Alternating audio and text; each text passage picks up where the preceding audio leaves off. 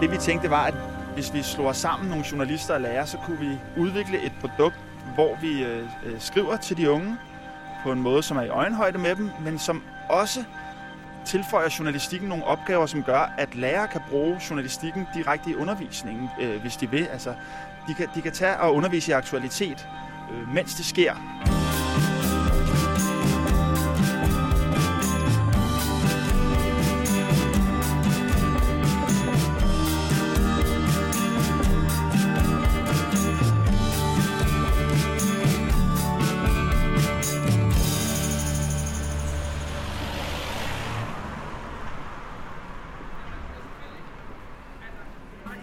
Lytter til Alinias podcast Didakter. Mit navn det er Anders Schunk. Og i den her udsendelse, der har vi taget på gaden. Vi går rundt i Indre København. Og det gør vi, fordi at vi i den her udsendelse skal på jagt efter den gode historie. Det skal vi sammen med chefredaktøren fra ungdomsmediet Koncentrat, Svend Johannesen, som skal fortælle os lidt omkring, hvordan det er, man kan arbejde med journalistik og dermed også gode historier i undervisningen. Og Svend, tak fordi du vil øh, gå rundt her i Indre By sammen med mig. Vil du ikke lige øh, starte med at fortælle, øh, hvem du er og hvad koncentrat er? Jo, øh, tak fordi at, øh, du har inviteret mig på gåtur. Jamen altså, jeg hedder Svend Johannesen, og jeg er chefredaktør på ungdomsmediet Koncentrat, som du sagde. Og det vi gør, det er, at vi er et samarbejde mellem øh, journalister og lærere, der producerer nyheder hver uge, men med opgaver til, så det er let at bruge øh, vores produkt ude i udskolingsklasserne rundt på landets skoler. Det vil sige, at flere gange om ugen, så kommer vi med nogle artikler, som handler om, hvad der konkret sker i verden. Men det er skrevet af journalister til, til en gruppe af øh, 7. til 10. klasses elever. Jeg kan måske komme med et eksempel for at forklare det. Altså for eksempel her for, for nylig, da Danmark fik de her pandaer fra, øh, fra Kina, der lavede vi en artikel omkring, hvordan er de her pandaer, selvfølgelig bare nogle søde pandaer, men hvad er ligesom også de, hvad er ligesom de politiske aspekter af, at vi får de her pandaer fra, fra Kina? Vi kaldte den øh, panda pandaer af politik med pels, og, og prøvede at forklare omkring øh, den her kritik, der har været af, at, at, at nu får Danmark de her pandaer, men det er også en del af, af Kinas øh, udenrigspolitiske spil. Og så havde vi opgaver til, som både handlede om, øh, som både var lavet til faget biologi og til faget samfundsfag. Og opgaverne til samfundsfag, de handlede om sådan store politik og om, om menneskerettighedskrænkelser og menneskerettigheder i det hele taget. Øh, og som selvfølgelig bygger på nogle af de ting i artiklen, der handler om, Kinas forhold til menneskerettighederne. Og så havde vi øh, nogle opgaver, som handlede om, øh, om troede dyrearter, og, og, og hvordan man prøver at bruge zoologiske haver og avlsprogrammer for at, og, øh, at bevare de troede dyrearter. Og det var selvfølgelig, fordi pandaen er en troet dyreart, og hele Kinas indsats med at få mod i, i forskellige zoologiske haver også har et eller andet aspekt af, at man vil bevare pandaen som art osv. Så, øh, så på den måde, så, så vores mål eller vores ønske, det er, at vi vil være en hjælpende hånd til, at lærerne de kan tage aktuelle begivenheder og få dem ind i klasselokalet og undervise øh, i dem, mens de sker.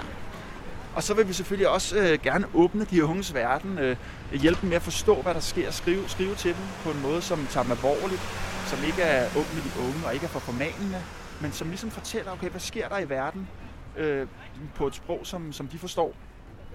En anden ting, vi, vi tænker, som er, som er ret vigtigt for, hvorfor vi har lavet koncentrat, det er det her med, vi synes, at vi vil, vil gøre en indsats for at prøve at, at lidt ruske lidt i de unge, øh, prøve at styrke deres demokratiske selvtillid, forstået på den måde, at når man læser undersøgelser om, om danske unges øh, demokratiske viden og engagement osv., så, øh, så ved de en masse om, om demokratiske institutioner og værdier osv., men de sammenlignet med unge i vores naboland ikke helt så øh, engageret i at, at gå ud og blande sig i samfundet, og det, det vil vi godt det vil vi godt øh, prøve at, at hjælpe dem til at gøre. Ikke fordi vi siger, at de skal være højre eller venstreorienterede, men vi vil godt have, at de får en følelse af, at, at de rent faktisk kan præge verden, og de, og de får lyst til at, at gå ud og gøre det. Og, og det er noget, vi prøver meget at fokusere på i både vores øh, journalistik og i vores tilknyttede øh, undervisningsforløb. Og grunden til, at vi er på gaden nu, her Svend, det er jo, fordi jeg tænker, nu når, vi, nu når jeg har muligheden for at øh, gå her sammen med en journalist, så kunne det være meget spændende at se, hvordan det er, en journalist arbejder i forhold til at lave en god historie. Så tanken med at gå herude, det var egentlig, at vi skulle prøve at finde en god historie, og så tale lidt om, hvordan det er, sådan en god historie vil blive formidlet igennem koncentrat. Det ved jeg ikke, om, det ved jeg ikke, om det kan lade sig gøre. Jo, det, det synes jeg der er en meget sjov idé. Altså, normalt, øh, når, vi, når vi udvælger vores historie, så er det jo ikke sådan, at vi bare lige går ud på gaden, men jeg synes, det er et sjovt take, fordi øh, at, at rigtig meget af det, vi laver, det, det er jo fuldstændig smeltet sammen med, hvad, hvad sker der i verden, hvad sker der i samfundet. Og vi har også et hold, hvad hedder det, unge korrespondenter, det vil sige unge, der er ekstra interesseret i journalistik, som hjælper os med at skrive historier sammen med en, en erfaren journalist, men, men som tit kommer med gode idéer til, øh, til historier. For eksempel så den panda-historie, jeg lige nævnte, den er udtænkt, eller ideen til den kom fra øh, en, en unge korrespondent, øh, som er 14 år gammel, som, hvor hende og jeg så arbejdede sammen om at lave historien, og hun interviewede nogle af kilderne også, og nogle af de politikere, øh, folketingspolitikere omkring deres holdning til, til sagen osv. Så, videre. så, så det her med at, at gå ud i verden og se, hvad der sker, og, og så prøve at se, hvad er relevant her og, og bruge journalistisk, det synes jeg, det synes jeg er en god idé. Man siger jo, at alt, alt god journalistik starter med en undre, når der, der er masser af ting, jeg, jeg undrer mig over, når vi går rundt, eller tænker kunne være interessant. Nu går vi for eksempel lige her ved den øh, jødiske synagoge. Og, I, i Krystalgade? I Krystalgade, ja, ikke? hvor der var det her forfærdelige angreb for nogle år siden, og der holder politi og står bevæbnede vagter øh, i militæruniformer og så videre. Ikke? Så øh, det er jo en, det er jo altså en super interessant historie af, hvordan kan det være, at vi har et samfund, hvor at øh, den jødiske mindretal skal beskyttes på den måde. Ikke?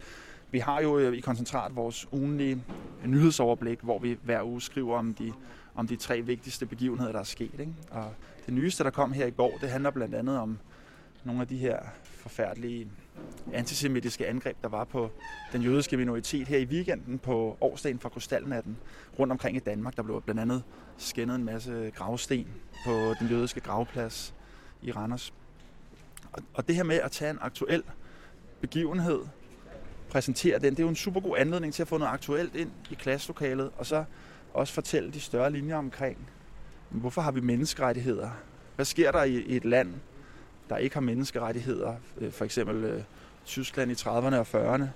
Øhm, og, og hvordan kan man hvordan kan man ligesom forstå det samfund, vi har i dag i den historiske kontekst? Ikke? Og, og det, det synes jeg er et meget godt eksempel på, at det her med at tage en, en aktuel journalistisk begivenhed, som, som, som de ting, der skete i weekenden, de antisemitiske angreb, der skete i weekenden, og så bruge dem til at, til at fortælle om nogle af de ting, som, som mange elever måske ellers ville synes var lidt øh, støvet og, og tørre, fordi de skete for så mange år siden.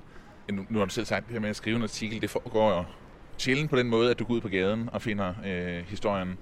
Men når eleven i klassen, eleverne i klassen øh, skal arbejde med journalistik, altså kunne det være en måde at arbejde på, eller hvordan ligger I op til, at, øh, at eleverne de egentlig bliver klogere på journalistiske begreber og virkemidler osv.?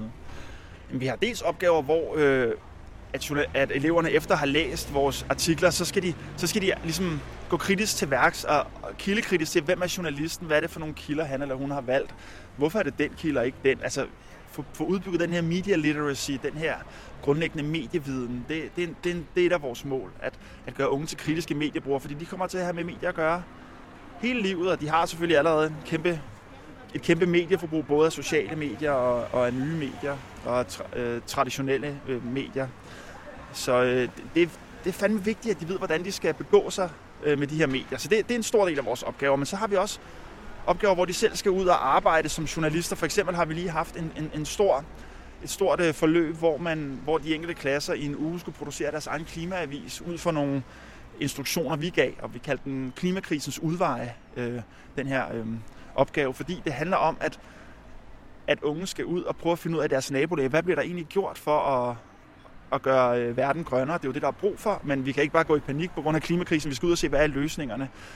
Og det hænger også sammen med, at vi er meget inspireret af konstruktiv journalistik, som, som går ud på, at man ikke kun rent journalistisk beskriver et problem, men også beskriver løsninger på det, så man, så man ikke gør læseren øh, deprimeret og, og får læseren til at føle sig omægtiggjort, men, men at læseren føler, at han eller hun rent faktisk kan, kan rykke verden til et bedre sted. Så det vi gør, det er, at vi, vi, vi sætter de unge, eller vi hjælper dem til, inspirerer dem til at gå ud og se, hvad er problemet, men også hvad er løsningerne? Hvad, hvad bliver der gjort i mit nabolag, på min skole? Øh, hvad, hvad kan der gøres nationalt og internationalt? Det må de også godt øh, beskæftige sig med. Men, men vi prøver ligesom selv at sætte dem ud som de her små journalistiske detektiver, der kan, der kan finde øh, løsningerne på, på de problemer, som optager dem. Svend, det her med at koncentrere servere nogle historier, der er meget aktuelle, som der kan tages ind i undervisningen.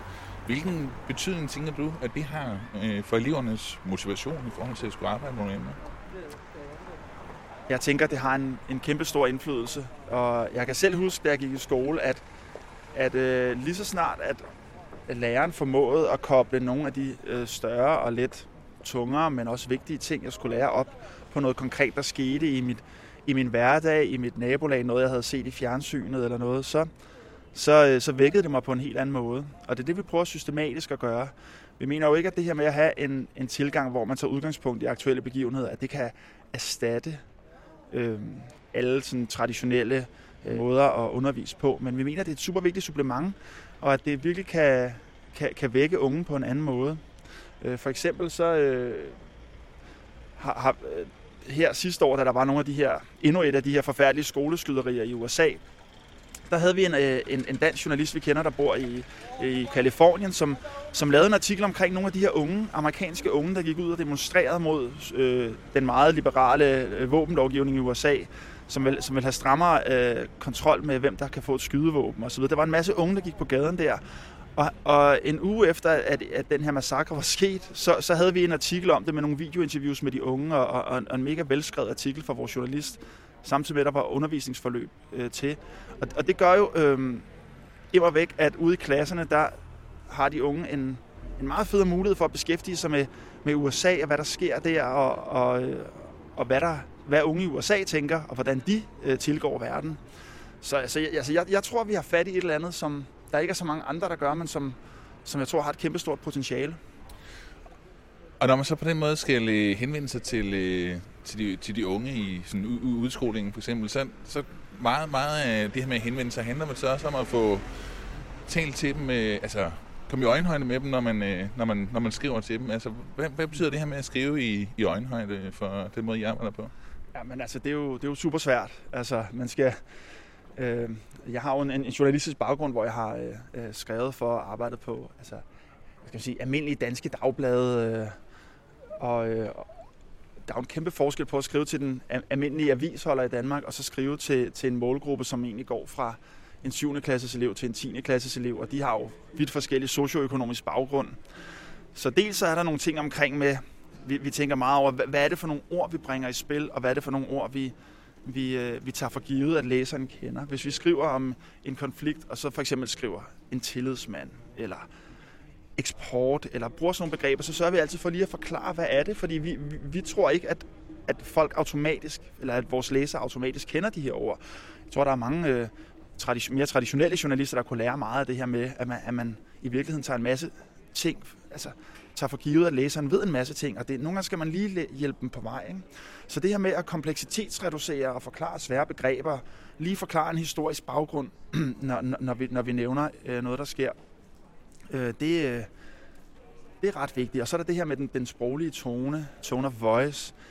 Og der prøver vi ikke at være alt for tørre, men, men vi er også ret observante på ikke at være sådan, du ved, prøve at være ung med de unge, fordi der er jo ikke noget mere kikset end, end en eller anden onkel, der prøver at, at snakke med en teenager i teenagerens sprog, og det falder fuldstændig til jorden. Ikke? Så, så, så vi prøver ligesom at, at holde den her balance, og så prøver vi også tit at inddrage os selv, fordi vi havde for eksempel en artikel med en, med en, øhm, en af vores journalister, øh, der skrev om, øh, om Umbrella-sagen her for da den løb her sidste år omkring at dele nøgenbilleder, hævnporno osv., hvor hun også skrev, at jamen, jeg har også selv delt nøgenbilleder med min kæreste, og hvis han lige pludselig lagde dem på nettet, så vil jeg blive så såret. Ikke? Bare det, at, at hun lige stiller sig selv lidt på spil, og lige, man kan mærke, at det er rent faktisk en menneske, der har skrevet den her artikel, det tror vi også er med til at, at skabe øget interesse hos læseren for det, vi laver. At vi ikke bare er sådan nogle helt, helt at vi ikke sidder op i et eller andet tårn og skriver ned til folk, men at vi vi sætter os selv på spil, når det giver mening. Det skal selvfølgelig ikke være dagbogsagtigt, det vi fortæller, men, men der, er jo, der er jo rigtig meget viden hos journalisterne som man, og personlighed, som, som er med til at gøre det, vi laver, mere interessant, hvis man kan få det formidlet. Og hvis man kunne tænke sig at arbejde med koncentrat, hvordan, øh, hvordan kommer man i gang med det i undervisningen? Jamen altså, det, i, i og med, at, at de fleste af vores øhm, forløb faktisk er relativt korte, to-tre lektioner max, øh, øh, så, er det, så er det ret tilgængeligt. Altså, øh, vi, vi ligger på, øh, øh koncentrat.dk kan man skrive, eller koncentratalinjer.dk. Så kan man gå ind og se, der er nogle øh, gratis forløb, man kan gå ind og teste, hvis man ikke har, har abonnement. Og, og hvis man vil have abonnement, så kan man jo få det. Men, øh, men, det, men det er ret let tilgængeligt. Altså, der, er, der er nogle førlæsningsopgaver, så skal man læse artiklen, og så er der nogle efterlæsningsopgaver. Og, øh, og, og man kan både søge ud fra sådan emner, øh, vores faglige stoffer, altså vores journalistiske stofområder, eller man kan søge ud fra det fag, man underviser i. Så øh, der burde være noget for enhver smag.